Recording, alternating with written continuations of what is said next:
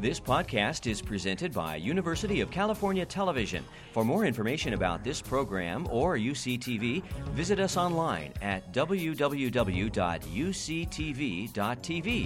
Enjoy the presentation. Maybe a, a way into uh, the reading, though, would um, be to say something about the, the title of, uh, of the new book. Uh, kedging, which is uh, quite possibly a, a, word that you're not acquainted with, it, it certainly was a, a word uh, that I wasn't acquainted with. When I was doing some uh, research for the uh, long poem uh, that concludes the, the book, um, it's a mix of short poems, three long poems, and a section of, of Swedish translations. Um, there's a very short poem at the beginning, the first section, that's called Kedging, and then the long poem, which is the last uh, extended piece in the book, is called Kedging in Time. And then there's an essay that follows that that's called Kedging in Kedging in Time. And there's a, uh, a paragraph uh, in, in that which um, attempts to uh, explain what the procedure is. Uh, a kedge anchor uh, is an anchor if you're in danger, if, if, you're in low water, and especially if the tide is going out, and if you're in danger. I guess, oops, and I guess this guy didn't make it um, because he's uh, he's clearly uh, stuck on the the sand. Um, you throw your kedge anchor out and it uh, it catches onto something solid and um, you pull yourself um, uh, uh, forward. And there's a lot of textuality, uh, intertextuality in the in the long poem and the the, the, the bits of um, uh, other uh, text focus the poem and function like that, something to catch the the kedge anchor on. Uh, anyway, uh, I had to uh, to look it up when I found it in the Riddle of the Sands, which was one of my sources, and um, I say in the prose. When I first read the Riddle in the Sands, I had to look up kedge and kedging in the OED. In seconds, I had on my screen just the kind of list I like Ketchel, Ketchen, Keckle, Keksy, Ketta, Kedge, Kedge Anchor, Kedger, Kedging, Kedgeway, and immediately wrote a short poem bouncing phrases off these K's. Katie sang the Tommies and the sailors shipped to foreign ports. And the poem is set mostly in World War I. The phrases included some that find their way into the present longer poem when its poetics, as it were, is made plain. And those lines are, and this is all you'll hear of the long poem What's the future of the future tense? What's propitious in the past? Passing through the present, kedging's all you're good for. With a foot of water under you, the tide gone out, the fog so thick you can't see lights at Norderney, but enter history in spite of that by and and enter history in spite of that by sounding out its shallows uh, with an oar. It's something like the uh, the, the, poetics uh, for the uh, the longer poem. The shorter poem uh, up front uh, is just called Kedging, and it has a couple of um, numerals in it. the the four and the five and the six are Arabic numerals, um, which turns out to be fairly important later on. Kedging's all you're good for, someone said, is what you're good and for it, not to fear, oh, all your goods so far, your good four, your goods five and six, with a little tug at warp. So by a hawser, wind your head about, thirty nine among the sands, your steps, or riddle there who may have sailed the old is old now, old and addled, angling still for some good luck. So labor, lad, when other moiety of men tugging hard at kedge and hawser drew from us the sand, brisk and lively in the dialect East Anglian, ain't so well as I was yesterday, for I was then quite kedge, even though I pull and pull and persevere, I'm blown to windward, winding still, warping so as not to weep, caging as I can. The section title of the um, 20 or so short poems in the, in the beginning of the book is, uh, is post, post anecdotal. and uh, I, I, never could uh, uh manage to be uh, post anything to my satisfaction when uh, suddenly everybody had to be post this or that, and I felt rather desperate. Posthumous seemed a possibility. po- post adolescent. Uh, James James Wright used to say he has in a, in a poem that uh, he he wanted to write the poetry of a grown up man, and I always thought I'd, I'd really rather write the poetry of a arrested adolescent my, uh, myself, and, and, I fear I do that uh, in here um, uh, from time to time. Um, the post anecdotal poems are just anecdotal poems. Um, to sound even a little bit sillier, there's a uh, there's an epigraph to this section attributed to uh, Will Kemp, the uh, uh Shakespearean actor. Cannot you stay until I eat my porridge? Why, why yes.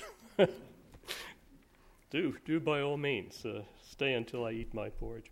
Anyway, the uh, first poem in Post Anecdotal is, is Post Anecdotal, which uh, has to do with trying to remember. I'm sure you've all done this, tried to remember the first thing in your life that was conscious, and it doesn't, it doesn't work very well. Um, I mean, Proust was right about that. It's the involuntary uh, memory that uh, comes out of uh, somewhere, your Madeline and tea or some other sense experience, and uh, uh, knocks you down. Uh, but it's also interesting to keep thinking back, and this is this is thinking back consciously. And then what? Then I thought of what I first remembered. Underneath some porch with Gide. Oh, not with Gide but after years and years, I read that he remembered what he first remembered, and it was that. Not this. Someone calling me, Johnny, Johnny. I was angry, hid. It was humid summer evening. I hid there, sweating in the bushes as the dark came down. I could smell the DDT they'd sprayed that afternoon. It hung there in the air, but so did the mosquitoes that it hadn't killed. Johnny, oh, I'd not go back at all. I'd slam the door on everyone. I'm going to read this a little uh, earlier than I'd planned to because I know Bob has to go uh, teach a, uh, a, class. And um, uh, we, uh, when we were living in uh, in, in Cambridge together, had a, um, a, a great friend in, in common, a, a Swedish um, poet and critic and thinker and teacher in, in Cambridge, called Göran Printz-Påhlson and uh, he was a, a, dear, dear man, and uh, uh, helpful in, in many ways to uh, uh, to both of of us. And th- this is not quite an analogy because he was still living when the the poem was written, but he, he wasn't going to to live very long. The uh, Swedish uh, words in, in the poem uh, mostly come from Ingmar Bergman's Wild Strawberries, which in, in Swedish is Smultronstället, as best as I can pronounce it. Uh, uh, smultron is a wild strawberry. A jordgubbe is a an ordinary uh, strawberry. And uh, a, a is a, an honorary uh, degree. Uh, do you do you all know Wild Wild Strawberries? Do people still see that that great Bergman film? If if you don't, you you certainly must at, at, least by the by the weekend. Max von Sydow uh, is in it in a, in a, in a small part. Uh, oddly, he's a, a filling station uh, attendant uh, rather than a, knight returning from uh, medieval wars, as he is in the uh, in the Seventh Seal. but Max von Sydow liked Göran's poems and used to give private private readings of them to select audiences. So. Uh, the poem is in and out of that movie and in and out of um, my experiences with uh, Göran, both as a friend and a collaborator. We co translated a lot of uh, Swedish poetry. Smultronstället. And someone saying, Yes, but Göran doesn't really speak good Swedish. I looked up, perplexed. Scanian, he declared. He's from the South. As all of us, Dr. Isaac Borg and Marianne, Sarah, Anders, and Victor, Susan, John, and G. Printz-Påhlson headed down to Malmo and to Lund. Smultron's not the same as Jordbuga, said a man in dark glasses sitting right behind us in the Lane Avenue Park Cinema, Columbus, 1959. A headless clock, a coffin falling from the hearse, and top hatted ancients walking to their Jubeldoktor honors. Borg having dreamed his way from Stockholm Sarah, both his lost love and late 50s girl, just like my Susan, flirting with the guys in the back seat, chewing on her pipe. What did I know then of time, of memory, of age? And who would watch a movie wearing heavy shades? We looked behind us, and he nodded in a formal way. Göran 10 years my senior, was writing poems in Malmo that von Sydow liked to read, Max, as he called him, who spoke his Swedish very well, whether as a knight in the seventh seal or there before us pumping gas in Smultronstället.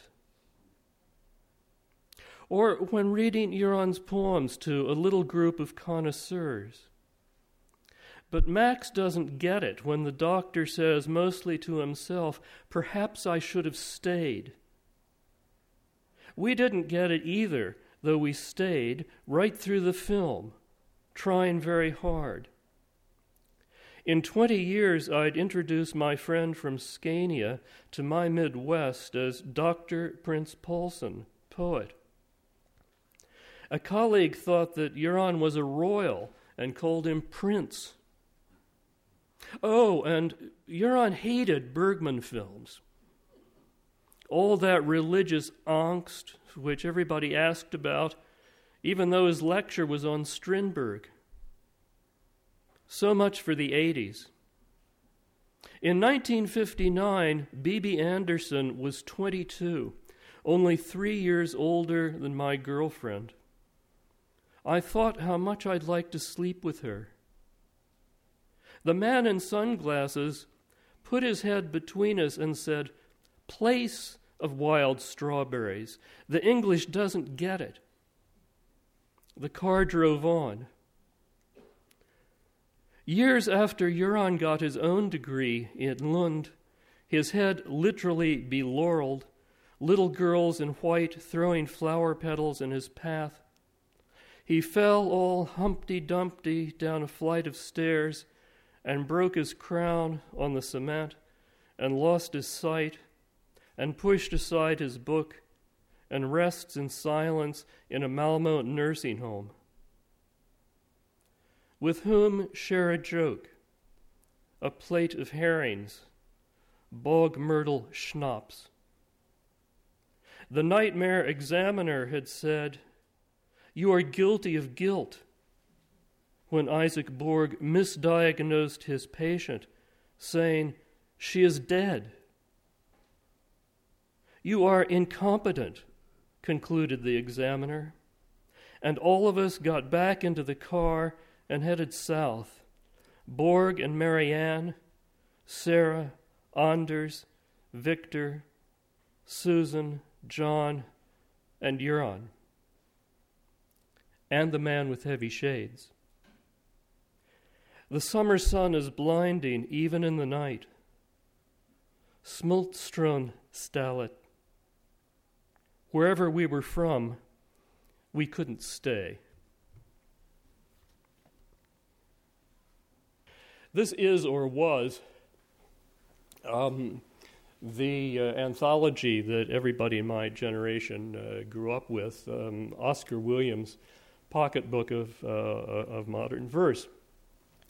And um, I had one of those um, uh, Harvard book bags that nobody carries uh, any anymore since backpacks came along and uh, other what, what did they call them? accessories, yes, accessories. My Harvard book bag was hardly an accessory. And I also had a, uh, a motor scooter um, uh, and uh, rode up and down uh, during the rainy season from Mountain View to uh, uh, to Stanford. And I think I was wet for about four four months. Anyway, the the um, uh, the Harvard book bag was tied onto the uh, fuselage of uh, this contraption, and it, it fell off on El Camino Real, and I dragged it, uh, you know, most of the way uh, up to, to Stanford. So th- that's why it has this uh, sanded look to it. So the, the first third of the book or so is is sanded. Um, which makes it again you know, very postmodern. you you read yeah, bits of Walt Whitman on, on either side of the page, but, but not, in, not in the middle. um, the poem is, uh, is called uh, Oscar, and uh, there's an elliptical allusion, of course, to the, to the movie Oscars. And uh, right away, I, I mention uh, Don Allen and Don Hall, the next generation of uh, anthologists, and the the battle of um, of the anthologies, the New American Poetry Anthology and New Poets of of England and of, and America. after which, not much was was heard of of Oscar Oscar Williams. Anyway, um, Oscar not the movies, poems. And before the days of Dons, Allen, and Hall, Oscar Williams, pocket paper books of modern verse. Also, little treasuries. Also, mentors and revised the Palgrave. Held now in contempt or just forgotten, pocket modern was the Bible of my teenage faith. More than 500 great modern poems bulged in my pocket like a wallet stuffed with cash. There was the Genesis, Emily, Walt. There was the Exodus, poets still in their prime. Those summers I worked for minimum wage at the state auditor's office, Columbus, I loved best what I least understood. My blood pulsed pizzicati when I smuggled lines of Wallace Stevens in reports I typed. Entirely by the numbers, Ohio's new electric royal hopped to dollars and cents in the tables I prepared, tabs jolting me over the page, tens and twenties and thirties of things hundreds and thousands and millions. If money was a kind of poetry, Was poetry a kind of money too? 2,384,958. A violent order is disorder, plus 3,179,265. A great disorder is an order. These two things are one. No superior collecting my reports seemed to notice a thing, so I kept it up all summer long. Stephen's Oscars bled into the numbers, then took over, like a sense of sleight of hand, like tootings at the weddings of the soul. Poolside and lakeside, myself I sang for Susan, where in slim adolescence she did all but strip as Yeats's music fell from Pan's, Disco's, Delphic oracle, and we saw goat head, breast, bikinied bottom in the pages of a book dedicated 1954 to the memory of Dylan Thomas, major poet, great man, immortal soul. 30 pages of the great man, 15 pages of George Barker, 10 of Oscar himself, one by the other Williams, W.C., none by T.S.E., who offered none, thinking I discovered later that my much revered anthologist was self serving. Vain.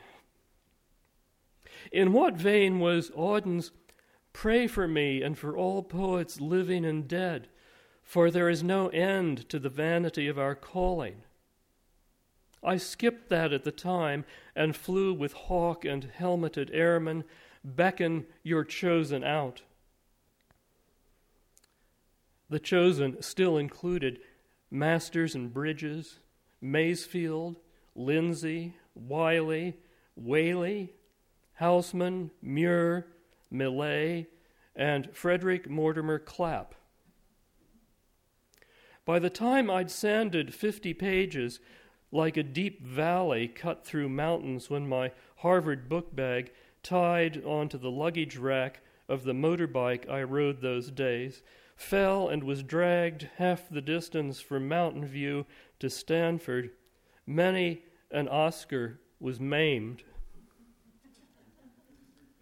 Find also in the sow ought hearing it by sea, sea, the sea, was, earth's shore.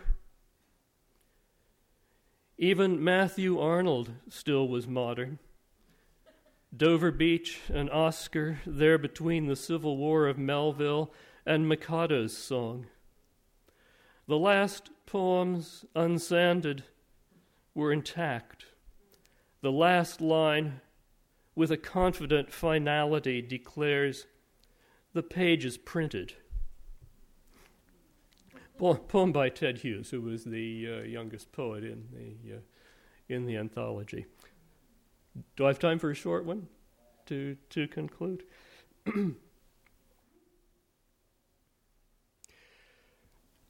this is uh, uh, an elegy written for a student of, uh, of mine who uh, went back uh, from, uh, from the, the Midwest to South Africa, where her, her parents had, had worked in the nationalist cause for a long time.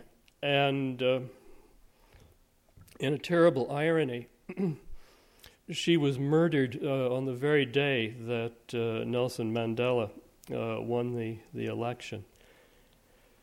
So it's called uh, Persistent Elegy, and in parentheses underneath that, shortly before the 1994 South African election, my former student, Claire Stewart, was murdered in KwaZulu, probably by an Inkatha hit squad. Uh, what one remembers uh, when uh, Claire was a student is that um, she was very keen and very knowledgeable, and she always had her hand up in the air.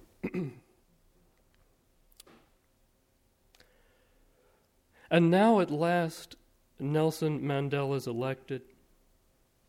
But what of my student, Claire? Would she have danced as she had expected? They don't even number the dead in Rwanda. She raises her hand in the air. What did she do in KwaZulu to anger Inkatha? She sits in my class long ago taking notes. This is my student, Claire. Volunteers have busily counted the votes. She wakes to the voices of children, her daughters among them there. What did she do in KwaZulu to anger Inkatha? No volunteers can describe what nobody sees. She leaves a note in the mission. She walks by the lake, the flowering trees. Observers say the election is fair. She gets in a pickup, drives from the village. She raises her hand in the air. She tries to answer the question What did you do in KwaZulu to anger Inkatha? What is the answer, Claire? They don't even number the dead in Rwanda. Nobody's counting there. But what did she do in KwaZulu to anger Inkatha? She raises her hand in the air, and now at last Nelson Mandela is elected. What of my student, Claire? She never arrives where she is expected. Everyone's weeping there. What did she do in KwaZulu to anger in Inkatha? What of my student? What of my student, Claire?